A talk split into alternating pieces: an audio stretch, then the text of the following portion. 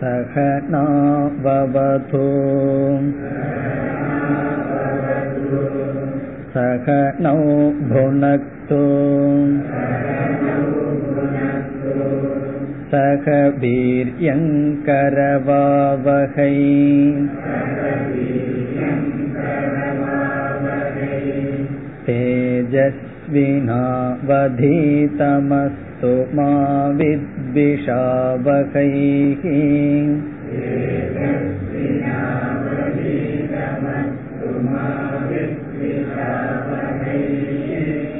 ॐ शान्ति शान्ति शान्तिः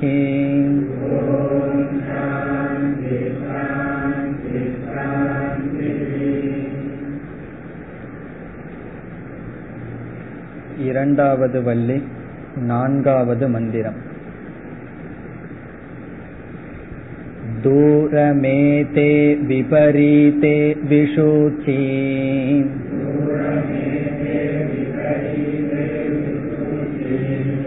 अविद्याया च विद्येति ज्ञाता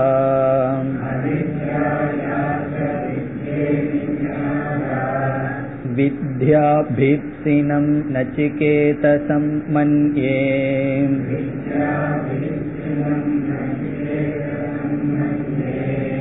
नत्वा कामा बहवो लोलुपन्त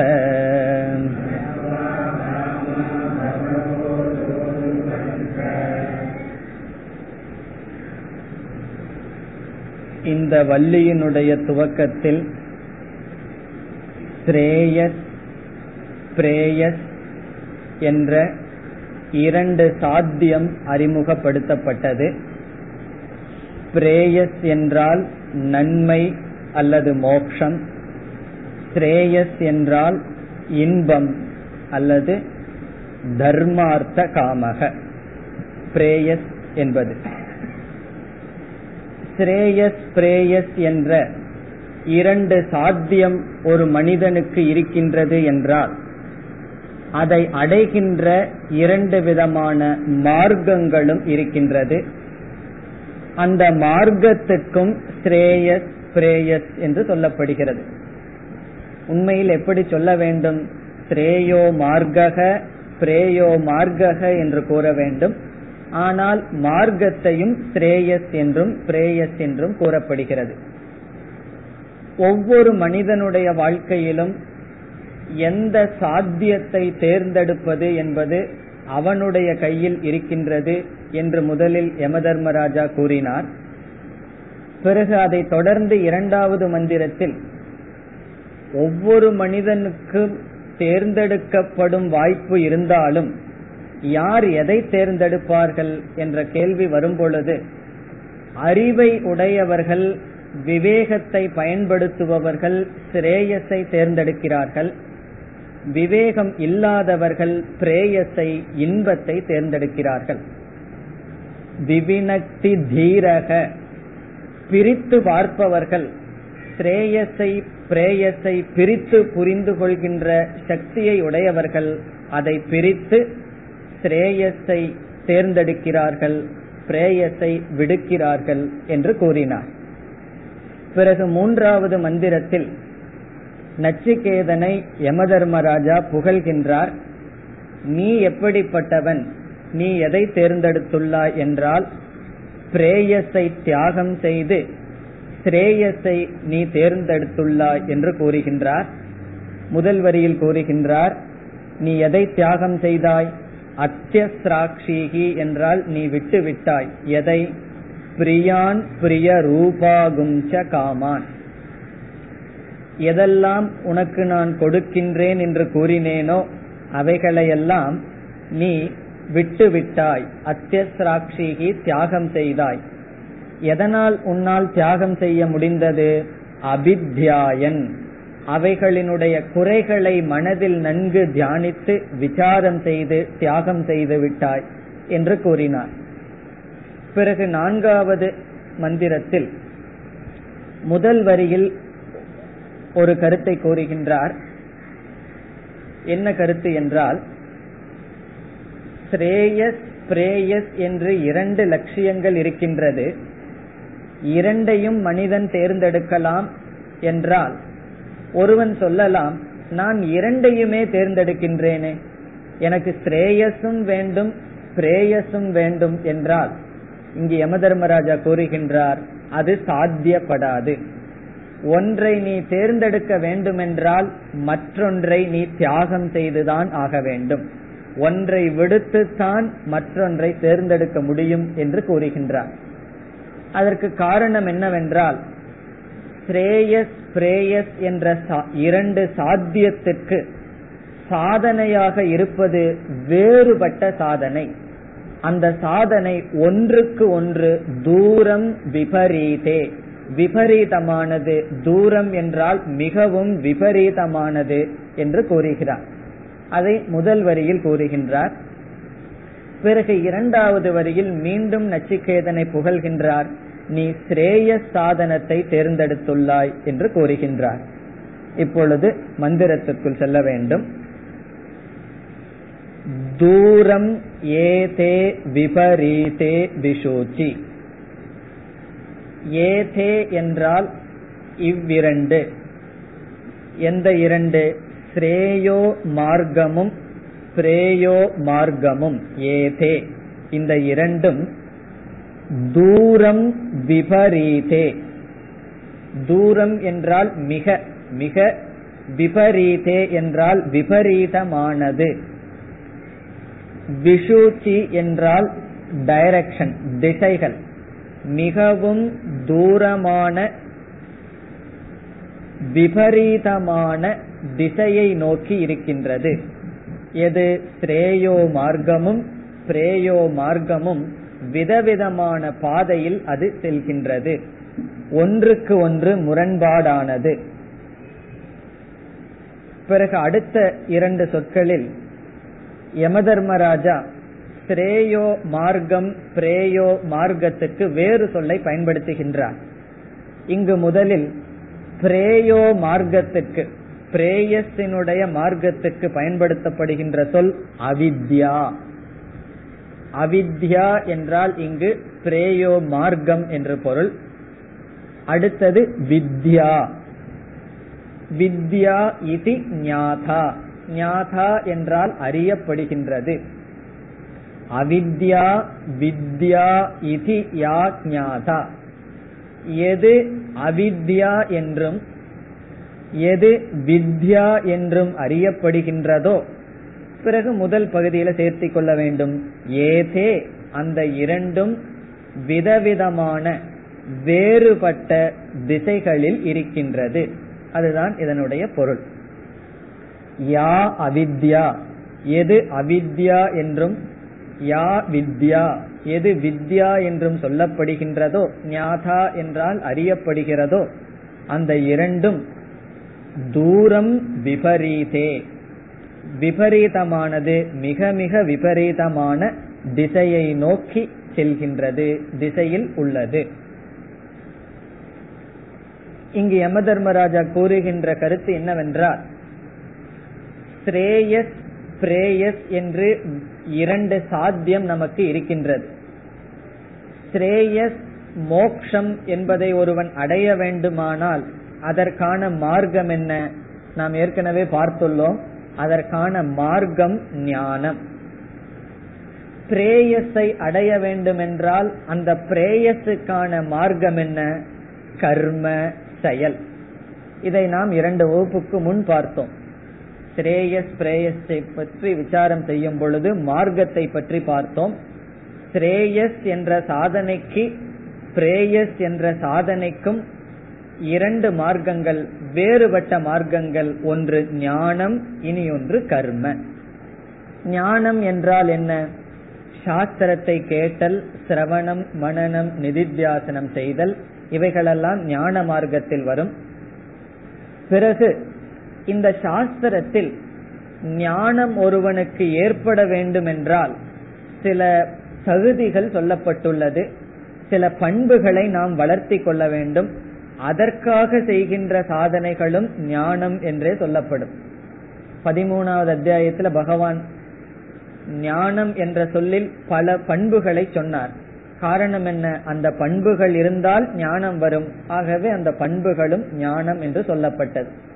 அதே போல மோக்ஷத்துக்கு ஸ்ரேயஸுக்கு பயன்படுகின்ற எல்லா சாதனைகளையும் நாம் ஸ்ரேயோ மார்க்கக என்று சொல்லலாம். இனி பிரேயஸ் பொருளை இன்பத்தை தர்மத்தை அடைவதற்கு நாம் என்னென்ன செய்கின்றோமோ அவைகளெல்லாம் பிரேயோ மார்க்கம் என்று சொல்லலாம். இங்கு யம தர்மராஜா என்ன கூறுகின்றார்? இந்த இரண்டும் முற்றிலும் வேறுபட்டது என்று கூறுகின்றார். அவருடைய சொல்லை நாம் புரிந்து கொள்ள வேண்டும் என்றால் ஒரு சிறிய சிறிய உதாரணம் பார்த்தால் நமக்கு புரிந்துவிடும். கர்மமும் ஞானமும் முற்றிலும் எப்படி வேறு என்றால் ஞானத்துக்கு வருபவன் தன்னுடைய கர்த்திருவம் அகங்காரத்தை தியாகம் செய்ய வேண்டும். அமானித்துவம் அதம்பித்துவம். ஆனால் பிரேயஸுக்காக செல்பவன் அவனுக்கு கர்த்திருவம் தேவை. ஒரு கர்மம் செய்ய வேண்டுமானால் தான் கர்த்தா என்கின்ற புத்தி தேவை. அதே போல ஸ்ரேயஸுக்கு வர வேண்டுமென்றால் தியாகம் மிக மிக அவசியம். ந தனேன தியாகே நைகே அமிர்தத்துவம் ஆனசுகு என்று உபனிஷத் கூறுகின்றது. தியாகம் அவசியம். பொருளை தியாகம் செய்ய வேண்டும். சரீர அளவுல முடியாவிட்டாலும் கூட மனதளவிலேயாவது தியாகம் செய்ய வேண்டும். ஆனால் பிரேயசுக்கு செல்பவர்கள் பொருளை சேர்த்துகிறார்கள். ஆகவே கர்மம் செய்ய வேண்டுமென்றால் உறவினர்கள் வேண்டும்.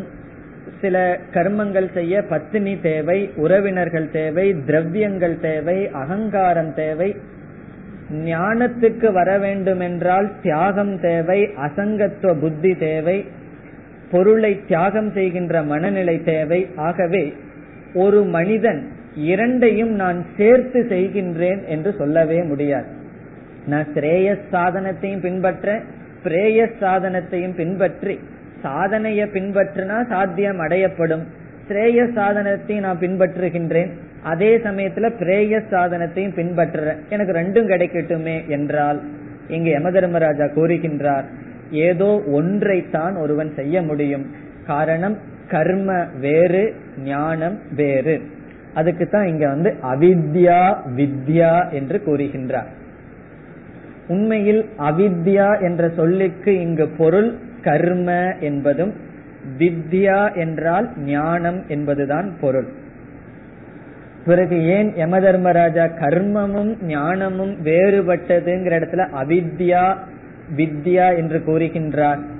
கர்மத்தையே அவித்யா என்று கூறுவதற்கு காரணம் அவித்யா என்றால் அறியாமை அஜானம் கர்மத்தையே அஜானம் என்று கூறுவதற்கு காரணம் இந்த அஜானம் இருப்பதனால் குறிப்பாக ஆத்மாவை பற்றிய அஜானம் இருப்பதனால் தான் ஆத்மாவுக்கு அல்லாத சரீரத்தை நான் என்று நாம் நினைக்கின்றோம். ஆகவே அஜானத்திலிருந்து வருவது அத்தியாசக. அத்தியாசக என்றால் சரீரத்தை நான் என்று நினைத்துக் கொள்வது. இந்த சரீரத்தை நான் நினைப்பதற்கு என்ன காரணம்?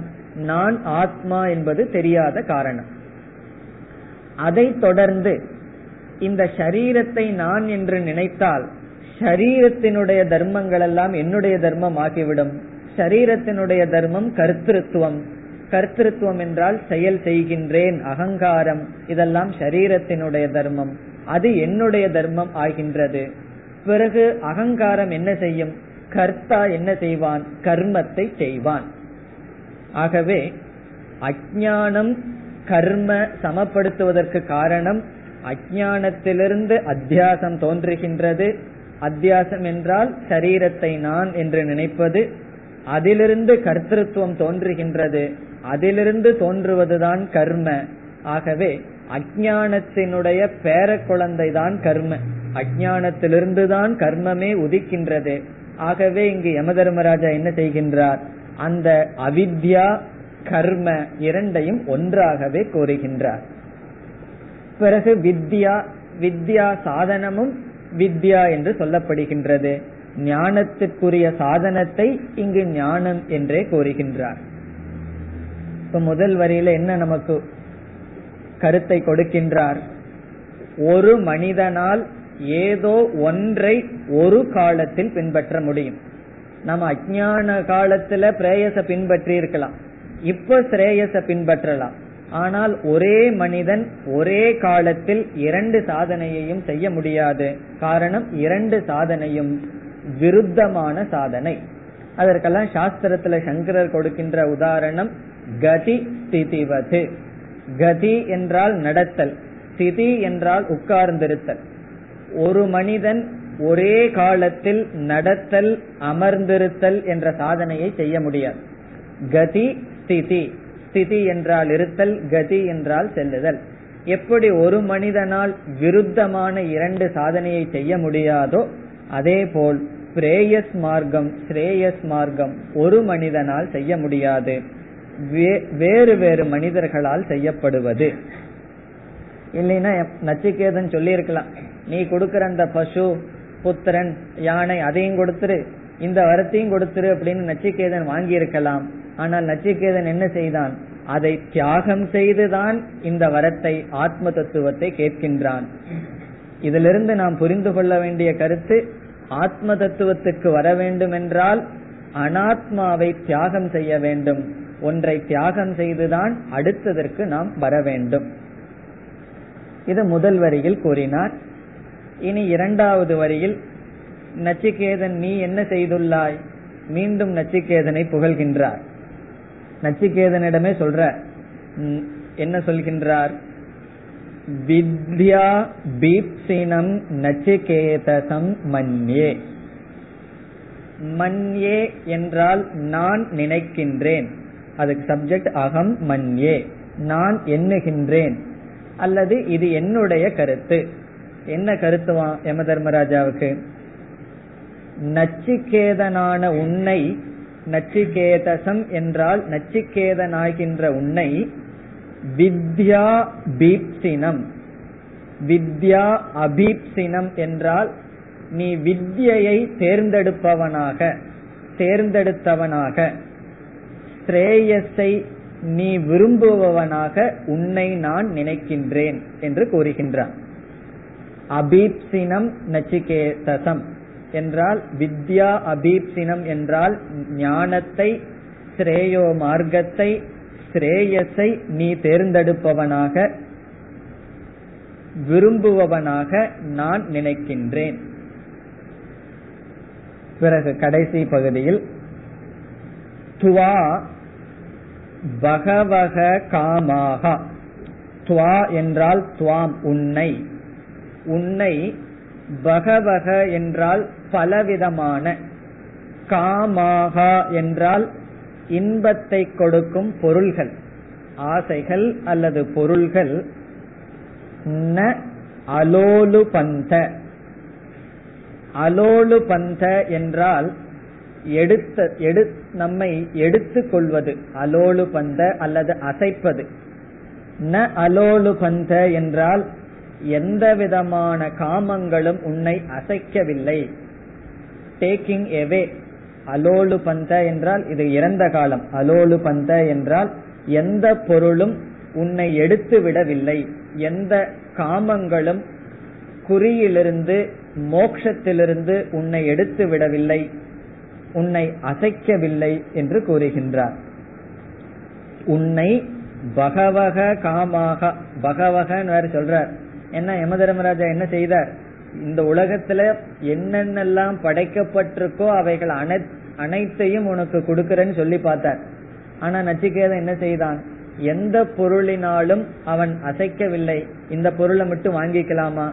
இதை அனுபவிக்கலாமா? என்ற சந்தேகம் கூட அவனுக்கு வரவில்லை. ஆகவே ந அலோலு பந்த என்றால் எந்த பொருள்களும் உன்னை மயக்கவில்லை உன்னை குறியிலிருந்து எடுத்து விடவில்லை இங்கேயே சொல்லிட்டார் யம தர்மராஜா ஒன்றை நீ தியாகம் செய்து இனி ஒன்றை நீ தேர்ந்தெடுத்துள்ளாய் என்று கூறுகின்றார். இதுவரை ஒன்றாவது மந்திரத்திலிருந்து நான்காவது மந்திரம் வரை விவேக ஸ்துதிகி இந்த விவேகத்தை ஸ்துதி செய்தார். பிறகு ஸ்ரேயஸ் பிரேயஸ் என்ற லட்சியத்தை அறிமுகப்படுத்தினார். விவேக ஸ்துதி என்றால் விவேகமுடையவன் ஸ்ரேயஸை தேர்ந்தெடுக்கின்றான் என்று கூறினார். இதற்கு பிறகு வருகின்ற இரண்டு மந்திரங்களில் ஐந்து ஆறு இந்த இரண்டு மந்திரங்களில் ஸ்ரேயஸை தேர்ந்தெடுப்பவர்களை நிந்திக்க இருக்கின்றார். இப்ப ஸ்ரேயஸ தேர்ந்தெடுத்த நச்சிகேதனை புகழ்ந்தார். வித்யா பீப்சினம் நத்வா காமா பகவோ லோலு பந்த என்றெல்லாம் புகழ்ந்தார். இனி வருகின்ற அடுத்த இரண்டு மந்திரங்களில் யார் பிரேயஸை தேர்ந்தெடுக்கிறார்களோ அவர்களை நிந்தனை செய்கின்றார் யம தர்மராஜா அடுத்த மந்திரம் ஐந்தாவது अविद्यायामन्तरे वर्तमानाः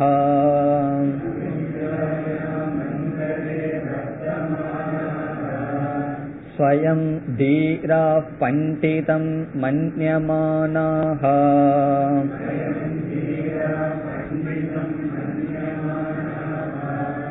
दन्द्रम्यमानाः पर्यन्ति मूढाः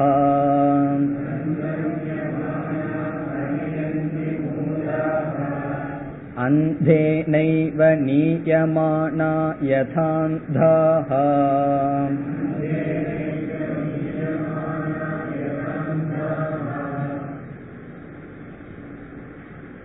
ஐந்து ஆறு. இந்த இரண்டு மந்திரத்தில் ஸ்ரேயஸை விடுத்து பிரேயஸை தேர்ந்தெடுப்பவர்களுடைய நிலையை கூறுகின்றார். ஸ்ரேயஸ் பிரேயஸ் சொல்லிட்டு இருக்கும்போது திடீர்னு மாறி மனதுக்குள்ள புரிந்து கொள்ளக்கூடாது. ஒரே சத்தமா இருக்கு. ஸ்ரேயஸ் பிரேயஸ் ஆனா தூரமே தே விபரீதே.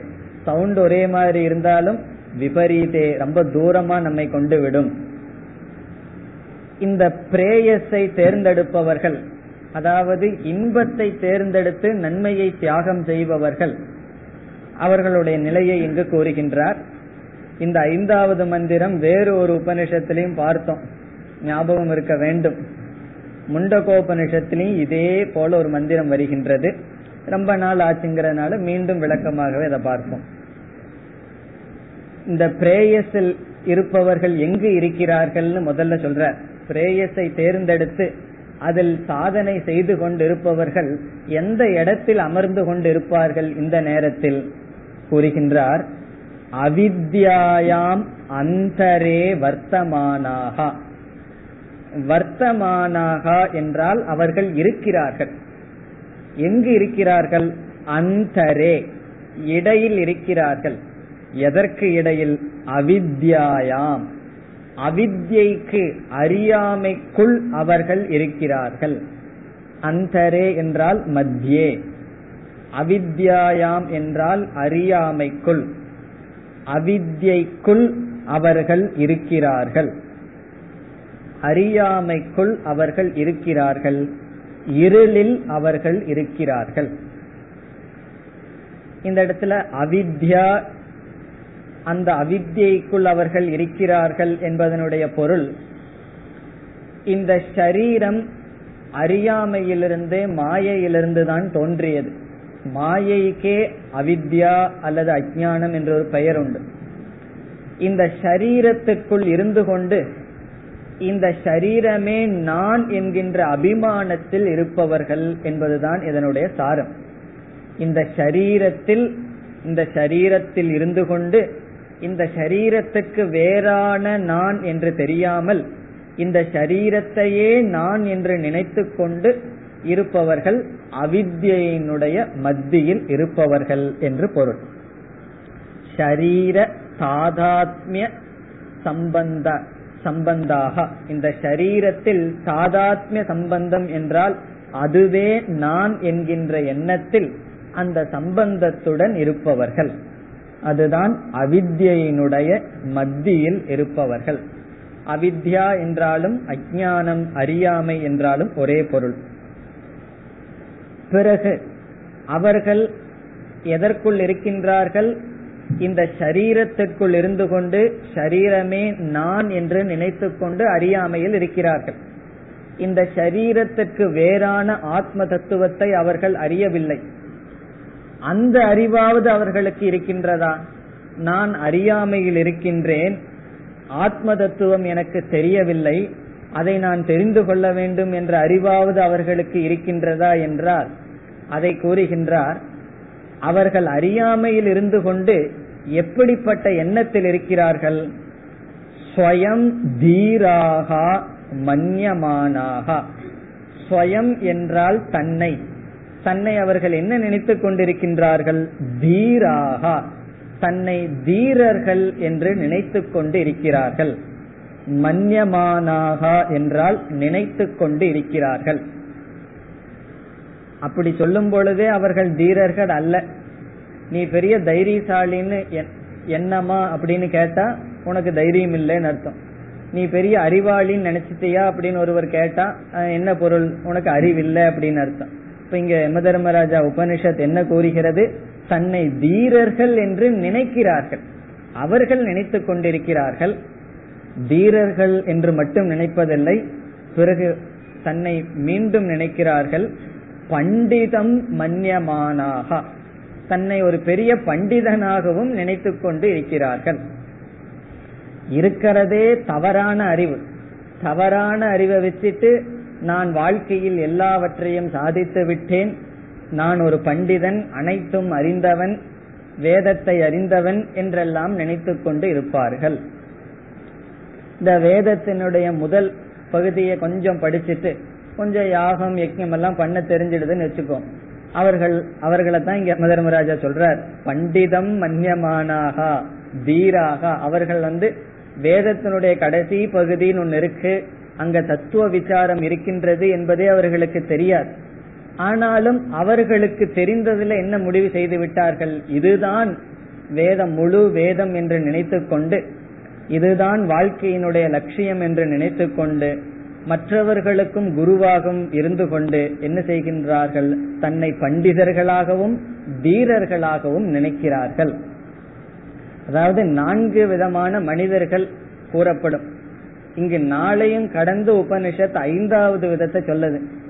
இந்த நான்கு விதமான மனிதர்களில் முதல் விதமான மனிதர்கள் தான் உண்மையை அறிந்தவர்கள். தான் அறிந்துள்ளேன் என்றும் அறிந்தவர்கள். அறிந்தவர்கள் எனக்கு அறிவு இருக்குன்னு தெரிந்தவர்கள். எனக்கு எது தெரியுதோ அது தெரியும்னு தெரிந்தவர்கள் முதல் வெரைட்டி இரண்டாவது மனிதர்கள் அறிந்தவர்கள் ஆனா எனக்கு தெரியும்னு அவர்களுக்கு தெரியாது. அவர்களுக்கு உண்மை தெரியும். ஆனா எனக்கு தெரியும்னு அவர்களுக்கு தெரியாது. இதுக்கு உதாரணம் சொல்லணும்னா சில சமயங்கள்ல இந்த எக்ஸாமினேஷன்ல வந்து ஆன்சர் நம்ம படிச்சுட்டு போயிருப்போம். அந்த கொஸ்டினை கொஞ்சம் ட்விஸ்ட் பண்ணி கேட்டுட்டாருன்னு வச்சுப்போம். அந்த கேள்வி நமக்கு புரியாது.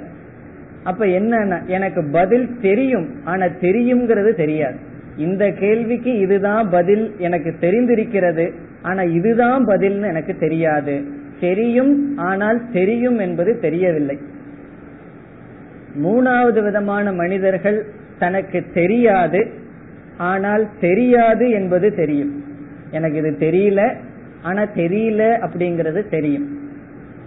நான்காவது விதமான மனிதர்கள் தனக்கு தெரியாது தெரியாது என்பதும் தெரியாது.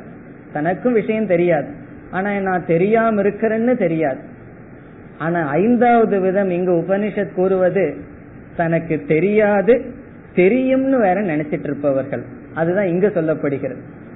தனக்கு தெரியாது ஆனால் தெரியும் என்று நினைப்பவர்களை நம்ம ஒண்ணுமே செய்ய முடியாது. இதுல முதல் விதமான மனிதர்களை வந்து குரு என்று சொல்லப்படும். சாஸ்திரம் படிச்சு பிரம்ம நிஷ்டை அடைந்த குரு யார்னா அவருக்கு தெரியும். தெரியுங்கிறதும் தெரியும். இரண்டாவது மனிதர்களுக்கு உபதேசம் தேவையில்லை. அவர்கள் கொஞ்சம் அவர்களை கொஞ்சம் அந்த தூக்கத்திலிருந்து அவர்களை கொஞ்சம் களைச்சு விடணும் அவ்வளவுதான். அவர்களுக்கு தெரியும். ஆனால் தெரியும் என்பது தெரியாது. சில சில பேர் வந்து சாஸ்திரம் படித்திருப்பார்கள். இந்த சரியா சம்பிரதாயமா இருக்கிற ஆசிரியர்கிட்ட படிக்கல அப்படின்னு சொன்னா பல விஷயங்கள் அவர்களுக்கு தெரியும். ஆனா அந்தந்த விஷயங்களை எந்த இடத்துல வைக்கணும்னு அவர்களுக்கு தெரியாது. அவர்களுக்கு சிஸ்டமேட்டிக்கா சொல்லிக் கொடுக்குங்கிற அவசியம் இல்லை. கொஞ்சம் ஹிண்ட் கொடுத்து அவர்களுக்கு போதும். ஏற்கனவே அவர்களுக்கு தெரிந்துள்ளது. ஆனால் தெரிந்துள்ளது என்பது அவர்களுக்கு சரியாக புரியவில்லை. இந்த மூன்றாவது மனிதன் தான் உத்தமமான சிஷ்யன். காரணம் என்ன? தனக்கு தெரியாது. தெரியாது என்பது தெரியும். தெரியாது தெரியாது என்பது தெரியுங்கிறதுனால அவன் என்ன செய்வான்? தெரிந்தவர்களிடம் செல்வான். அவன் தான் சிஷ்யன். நான்காவது மனிதன் சிஷ்யன் ஆகிறதுக்கு கொஞ்ச நாள் காத்திருக்கணும். தனக்கு தெரியாது தெரியாதுங்கிறதும் தெரியாது. அப்போ அவனை கொஞ்ச நாள் காத்திருந்தா ஒரு காலத்துல தான் தெரியாதுன்னு தெரிஞ்சிட்டா சிஷ்யனா மாறிடுவான். இந்த ஐந்தாவது வெரைட்டி இருக்கே பண்டிதம் மன்யமானாக அவர்களெல்லாம் அடுத்த பிறவில பார்க்கலான்னு விட்டுறணும். ஒண்ணு நம்ம பண்ண முடியாது. காரணம் என்ன? அவர்களை பத்தி யம தர்மராஜா சொல்றார். சாதாரணமா அந்த நாலு வெரைட்டி தான் இருக்கு. ஆனா யம தர்மராஜா அதுக்கு அடுத்த வெரைட்டியில சொல்றார். சங்கரர் எழுதுறாரு பிராயேன லோகக இந்த உலகம் அதிகமா இப்படித்தான் இருக்குன்னு வேற தன்னுடைய விளக்கத்தில் எழுதுறார். ஸ்வயம் தீராகா பண்டிதம் மன்யமானாகா. இது அவர்களுடைய எண்ணம். பிறகு அவர்களுடைய கதி என்ன அப்படின்னு இரண்டாவது வரியில சொல்றார். அவர்களுடைய நிலை என்ன? எப்படி இருப்பார்கள்? தந்திரம்யமானாகா. தந்திரம்யமானாகா என்றால் விதவிதமான கீழான பிரயோஜனத்தை கதியை அடைந்தவர்கள். தந்திரம்யமானாகா என்றால் கீழான கதியை அடைந்தவர்கள். கீழான கதி என்றால் என்ன? ஒன்னும் தெரியாம தெரியும்னு நினைப்பவர்கள் என்ன கதியை அடைவார்கள்? கீழான கதி துக்கத்தை அடைந்தவர்களாக. பிறகு பரியந்தி. பரியந்தி என்றால் அவர்கள் அலைந்து திரிகிறார்கள். எப்படி அலைகிறார்கள் என்றால் ஜரா மரண ரோகாதி துக்கைகி ஜரா என்றால் ஜரா என்றால் நமக்கு தெரிந்ததுதான். மூப்பு பிறகு மரணம் ரோகம் ரோகம் என்றால் நோய் இப்படிப்பட்ட துக்கங்களினால் அலைந்து திரிகிறார்கள். இப்ப தந்திரம்யமானாக பரியந்தி என்றால் கீழான கதிக்கு சென்று துயரப்பட்டு அலைந்து திரிகிறார்கள். இவர்கள் யார்? உபனிஷத் அல்லது யம தர்மராஜா கொஞ்சம் கடினமான வார்த்தையை பயன்படுத்துறார். மூடாகா. இவர்கள் மூடர்கள். மூடர்கள் என்றால் அவிவேகிகள் விவேகமற்றவர்கள். காரணம் என்ன?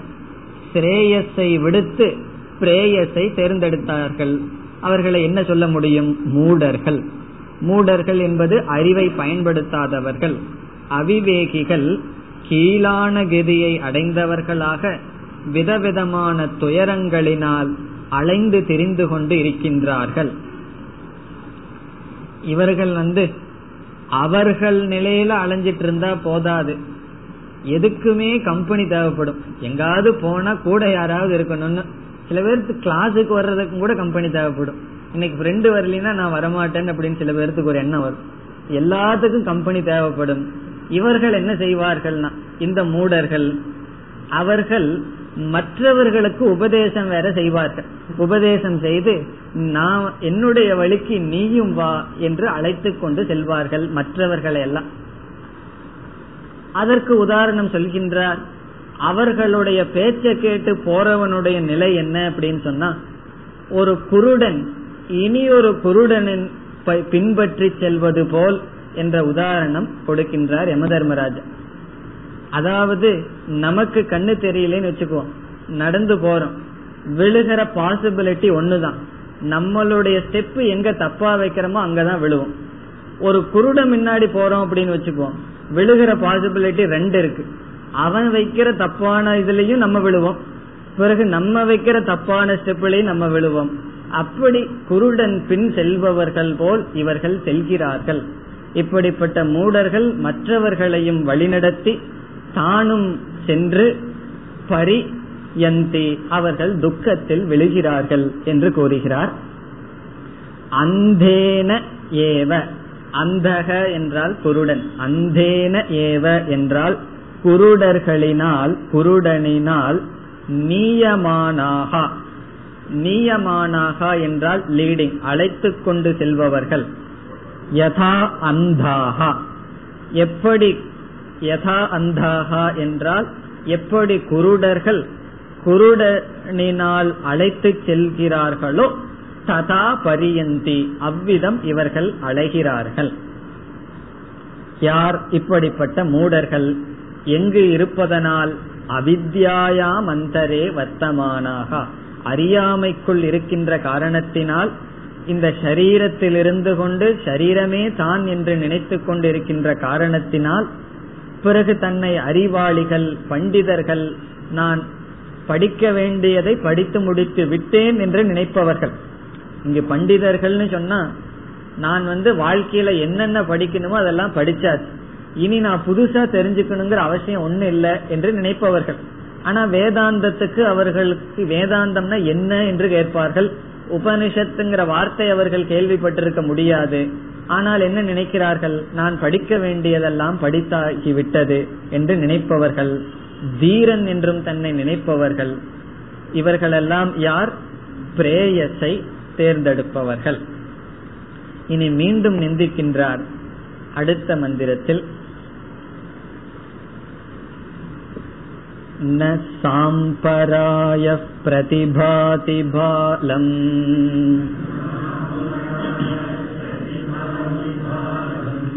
प्रमाद्यन्तं वित्तमोहेन मूढम्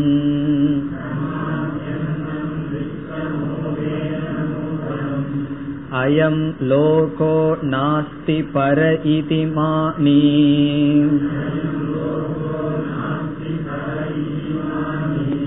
पुनः पुनर्वशमापद्यते मे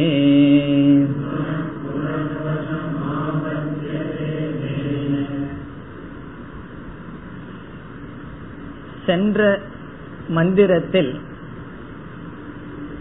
அவித்யாயாம் அந்தரே வர்த்தமானாக என்று சிலரை நிந்தனை செய்தார். இங்கு வேறு விதமான மனிதர்களை நிந்தனை செய்கின்றார். இங்கு கூறப்படுகின்ற மனிதர்களுக்கு வேதத்தினுடைய கர்ம காண்டத்திலும் கூட சிரத்தை கிடையாது. அவர்களை பொறுத்தவரை கண் வழியாக எது பார்க்கப்படுகிறதோ அதுதான் சத்தியம். இந்த உலகத்திற்கு மேல் என்று ஒன்றே கிடையாது. முன் சொன்னவர்களாவது சொர்க்கலோகத்திற்கு போய் அந்த சுகத்தை அனுபவிக்கணும் என்றெல்லாம் நினைப்பார்கள். தர்மத்தை சம்பாதிக்கணும் என்று நினைப்பார்கள் மோட்சத்தை விடுவார்கள். ஆனால் இங்கு சொல்லப்படுகின்ற மனிதர்களுக்கு பரலோகம் என்றே கிடையாது. இந்த உலகத்துல என்ன இருக்கோ அதுதான். அதனால கடன் வாங்கியாவது நெய்ய குடிச்சிட்டு இறந்ததுக்கு அப்புறம் யாரு வந்து என்ன கேட்க போறான் என்று அவர்களுடைய கொள்கை. சார்வாக்காகா என்று பெயர். சார்வாக்கர்கள் என்றால் சாரு என்றால் லவ்லி அழகிய வாக் என்றால் சொற்கள். அவர்களுடைய வார்த்தையை நம்ம கொஞ்ச நேரம் கேட்டோம் அப்படின்னா நமக்கே கன்வெர்ட் ஆயிரலாமாங்கிற புத்தி வந்துடும் அப்படி பேசுவார்கள். என்ன சொல்லுவார்கள்? இதை இறந்ததுக்கு அப்புறம் ஒரு ஆத்மா இருக்கிறதுங்கிறது யாரு கண்டா? இருக்கிறத வரைக்கும் நம்ம அனுபவிச்சுட்டு போகணும். ஆரோக்கியம் இருக்கிற வரைக்கும் அனுபவிப்போம். இப்படி எல்லாம் பேசுபவர்கள். அவர்களை பற்றி இங்கு நிந்தனை செய்கின்றார். அல்லது வேதத்தில் கூறப்பட்டுள்ள சில நிஷித்த கர்மங்களை செய்பவர்கள். வேதத்தை ஒரு சாஸ்திரமாக ஏற்றுக்கொள்ளாமல் இந்த உலகம் தன்னுடைய புத்தி தன்னுடைய உடல். இவைகள்தான் வாழ்க்கை என்று நினைப்பவர்கள் அவர்களை பற்றி கூறுகின்றார். சாம்பராய பிரதிபாதி. சாம்பராயக என்றால் பரலோக சம்பந்தமான சாதனைகள். சாம்பராயக என்றால் பரலோக பிராப்தி சாதனம். பரலோக பிராப்தி சாதனம் வேதத்தில் சொல்லி இருக்கின்ற கர்மங்கள் அல்லது தர்மம் முதலியவைகள். ஒழுங்காக வாழ்த்தல் தர்மப்படி நம்முடைய வாழ்க்கையை வைத்தல் இவைகள் எல்லாமே சாதனம். எதற்கு? பரலோகத்திற்கு. அந்த பரலோகத்திற்கு எடுத்து செல்லும் சாதனைக்கு சாம்பராயக என்று பெயர். சம்பராயக என்றால் பரலோகம். சாம்பராயக என்றால் பரலோக சாதனம். ந பிரதிபாதி. ந பிரதிபாதி என்றால் இப்படிப்பட்ட மனிதர்களுக்கு அந்த சாதனை கண்ணுக்கு எட்டாது அந்த சாதனை தோற்றத்திற்கே வராது.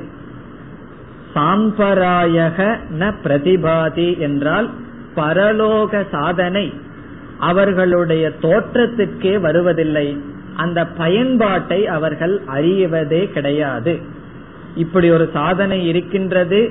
இதை செய்தால் பரலோகத்திற்கு செல்லலாம் மேல்லோகத்திற்கு செல்லலாம் என்பதே அவர்களுடைய மனதில் தோன்றாது. பிறகு இவர்களை என்ன கூறுகின்றார்?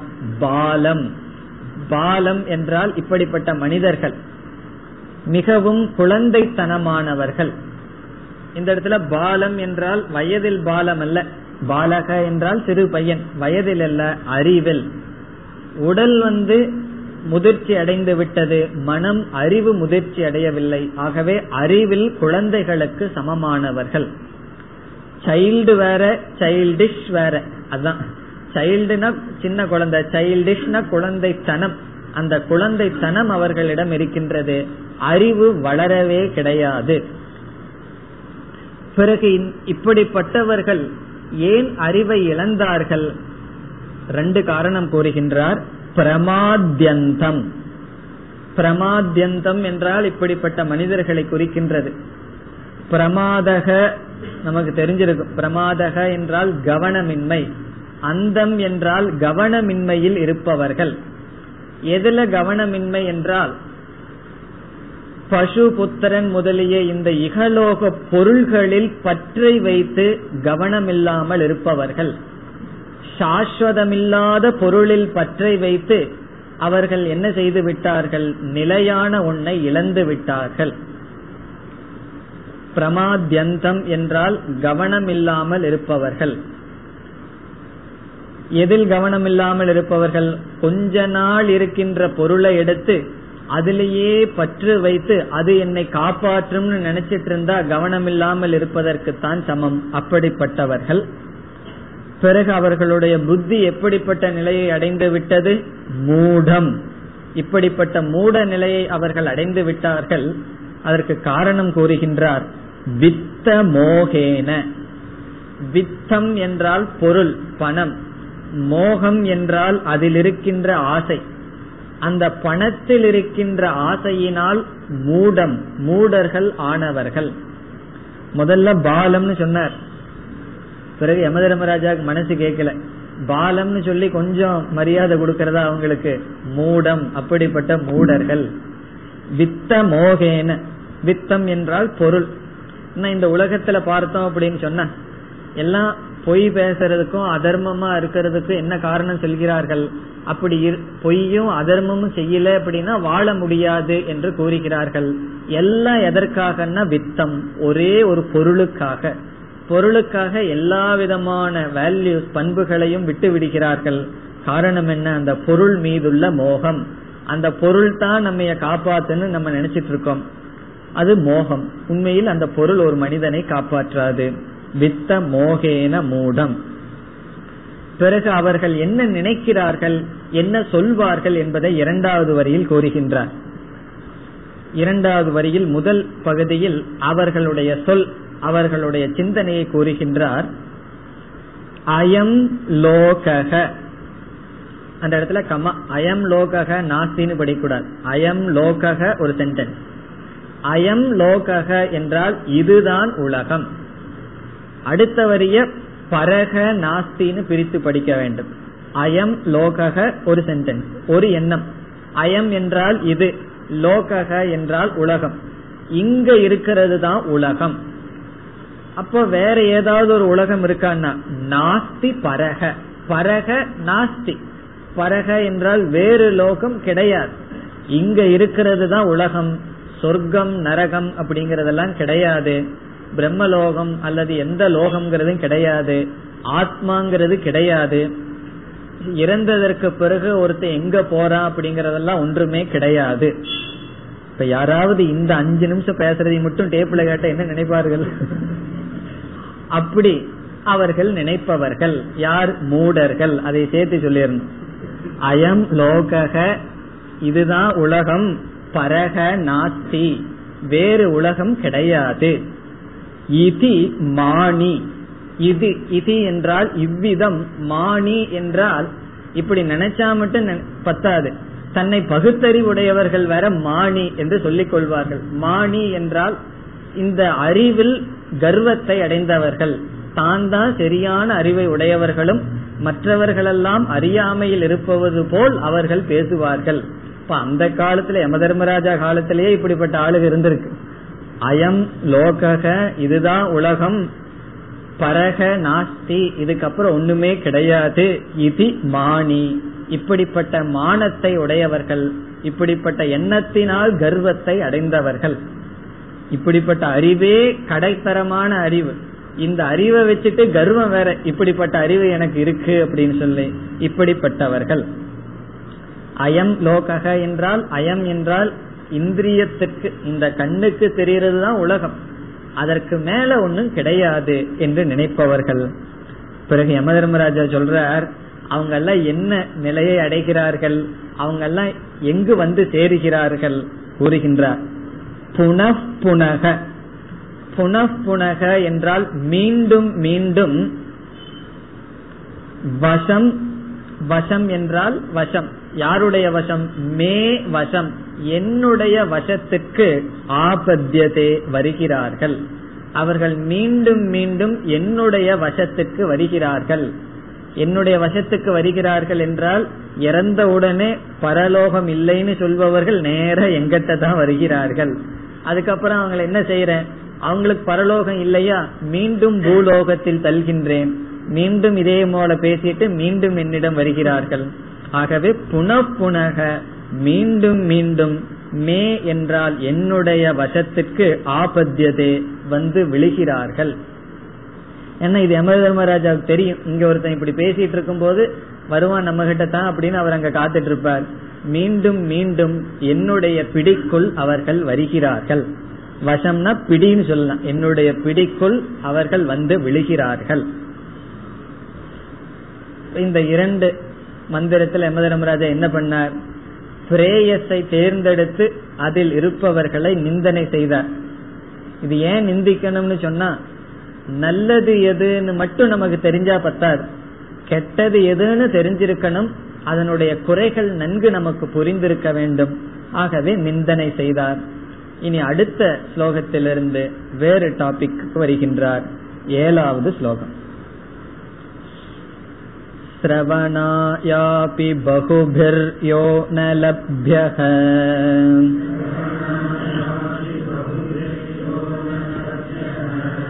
शृण्वन्तोऽपि बहवो यं न विद्युः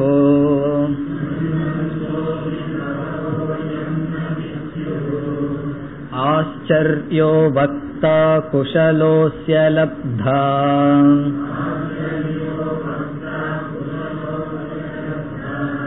आश्चर्यो ज्ञाता कुशलानुशिष्टः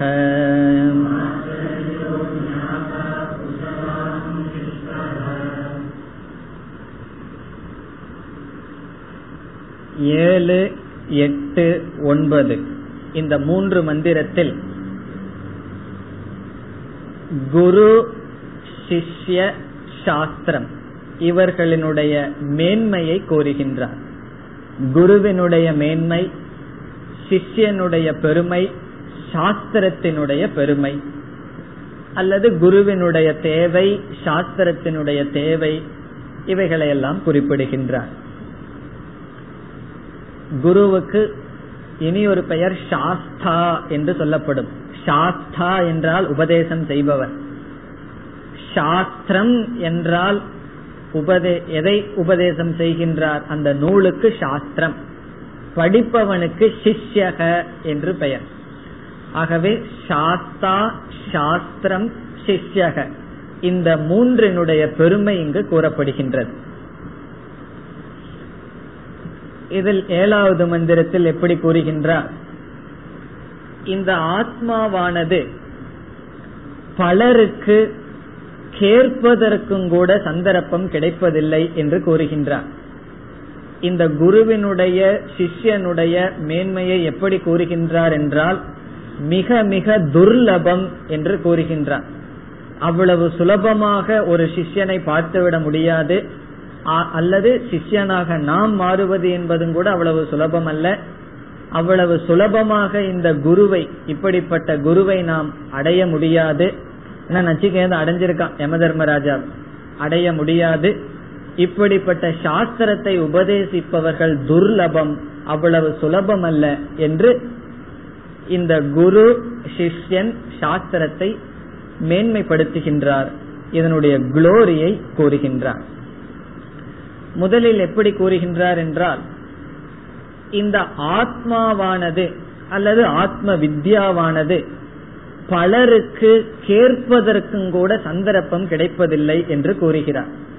இதை கேட்கணும் இந்த ஆத்ம தத்துவத்தை பற்றி கேட்பதற்கும் கூட சந்தர்ப்பம் பலருக்கு கிடைப்பதில்லை. அடுத்தபடிக்கு போற கேட்டவர்கள் கூட பலர் இதை உள்ளபடி புரிந்து கொள்வதில்லை என்று கூறுகிறார். முதலில் இந்த ஆத்மாவை பற்றி கேட்பதற்கும் கூட பலருக்கு சந்தர்ப்பம் கிடைப்பதில்லை. சந்தர்ப்பம் கிடைத்து கேட்டவர்கள் கூட இதை நன்கு புரிந்து கொள்ள முடிவதில்லை என்று கூறுகின்றார். பிறகு இதை எடுத்து உபதேசிக்கின்ற குரு மிக மிக துர்லபமானவர். இதை கேட்டு புரிந்து கொள்கின்ற சிஷ்யனும் மிக மிக துர்லபம். என்றெல்லாம் கூறுகின்றார். முதல் வரி சிரவணாய அபி சிரவணாய என்றால் கேட்பதற்கு சிரவணாய அபி கேட்பதற்கும் கூட அபி என்றால் இந்த ஆத்மாவை பற்றி கேட்பதற்கும் கூட பகு பகுபிகி பலரினால் பகு என்றால் பலர் பலர்களினால் ந லப்யக அடைய முடிவதில்லை. யக. யோங்கிறத பிரிச்சா யக. யக என்றால் யக ஆத்மா. எந்த ஆத்மாவானது கேட்பதற்கும் கூட பலருக்கு சந்தர்ப்பம் கிடைப்பதில்லை. சந்தர்ப்பம் கிடைப்பதில்லை. அதற்கு காரணம் என்ன? ஏன் ஆத்மாவை கேட்பதற்கும் கூட சந்தர்ப்பம் கிடைப்பதில்லை என்றால் பல காரணம் சொல்லலாம். ஒன்று அதை எடுத்து சொல்பவர்கள் குறைவாக இருக்கிறார்கள்னு அடுத்த வரியில சொல்ல போற. எல்லா இடத்திலையும் எடுத்து சொல்லிட்டு இருந்தாங்கன்னு வச்சுக்கோம் இந்த உபதேசத்தை. அப்ப கேட்பதற்கு சந்தர்ப்பம் கிடைக்கும். இதை எடுத்து உபதேசிப்பவர்கள் குறைவு. அது சரியா எடுத்து உபதேசிப்பவர்கள் குறைவு. இரண்டாவது அதை கேட்க விருப்பம் இருந்தால் தானே ஒருவன் கேட்பான். எடுத்து சொல்றதுக்கு ஆள் இருக்குன்னு வச்சுக்குவோம்.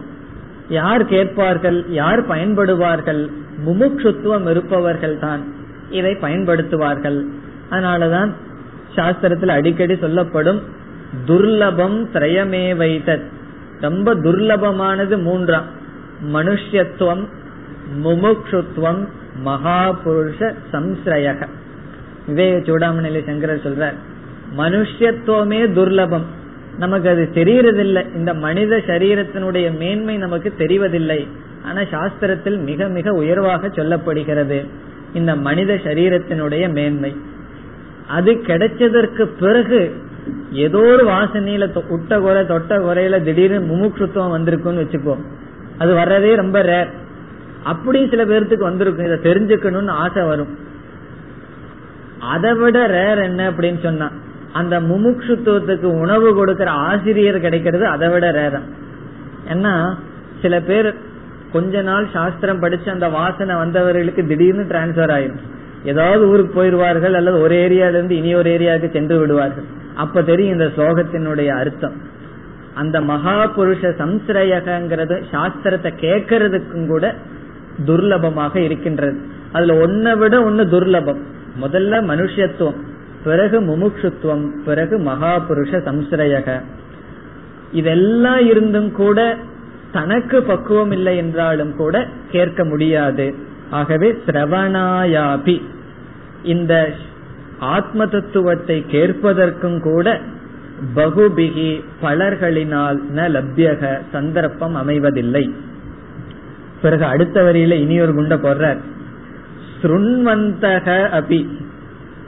சரி நமக்கெல்லாம் சிரவணத்துக்கு சந்தர்ப்பம் கிடைச்சிடுதே. அப்ப நம்ம முக்தி அடைஞ்சிடலாமா ஸ்ருண்வந்தக அபி. ஸ்ருண்வந்தக என்று கேட்பவர்கள் கூட பகவக. பலர் எம் இந்த ஆத்ம தத்துவத்தை ந வித்யுகோ அறிவதில்லை.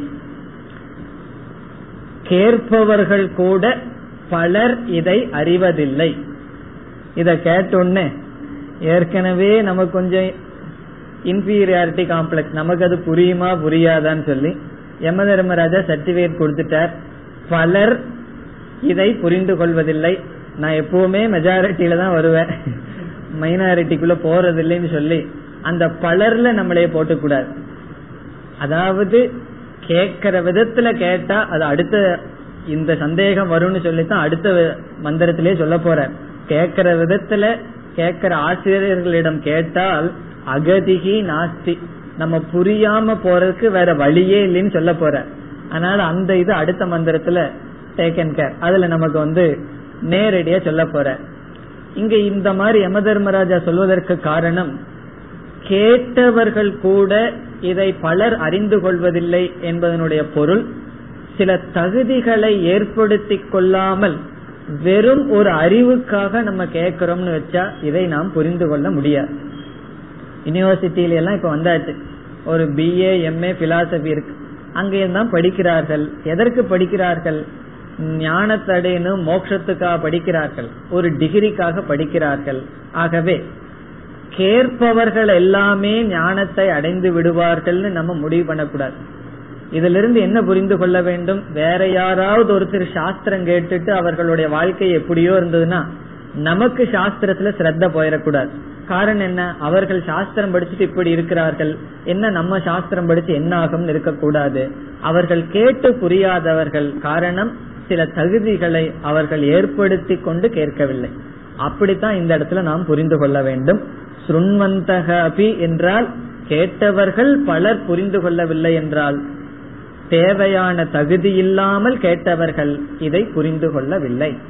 அப்படி என்றால் தகுதியுடைய குருவிடம் தகுதி உடைய சிஷ்யனாக சென்று நாம் கேட்டால் கண்டிப்பாக புரிந்து கொள்வோம் பிறகு இரண்டாவது வரியில் இப்ப முதல் வரியில சிஷ்யனுடைய துர்லபத்தை சொன்னார். இரண்டாவது வரியில் குரு இந்த உபதேசிக்கின்ற குரு மிக மிக துர்லபம் என்று குருவினுடைய மகிமையை கூறுகின்றார். அதை அடுத்த வகுப்பில் பார்ப்போம்.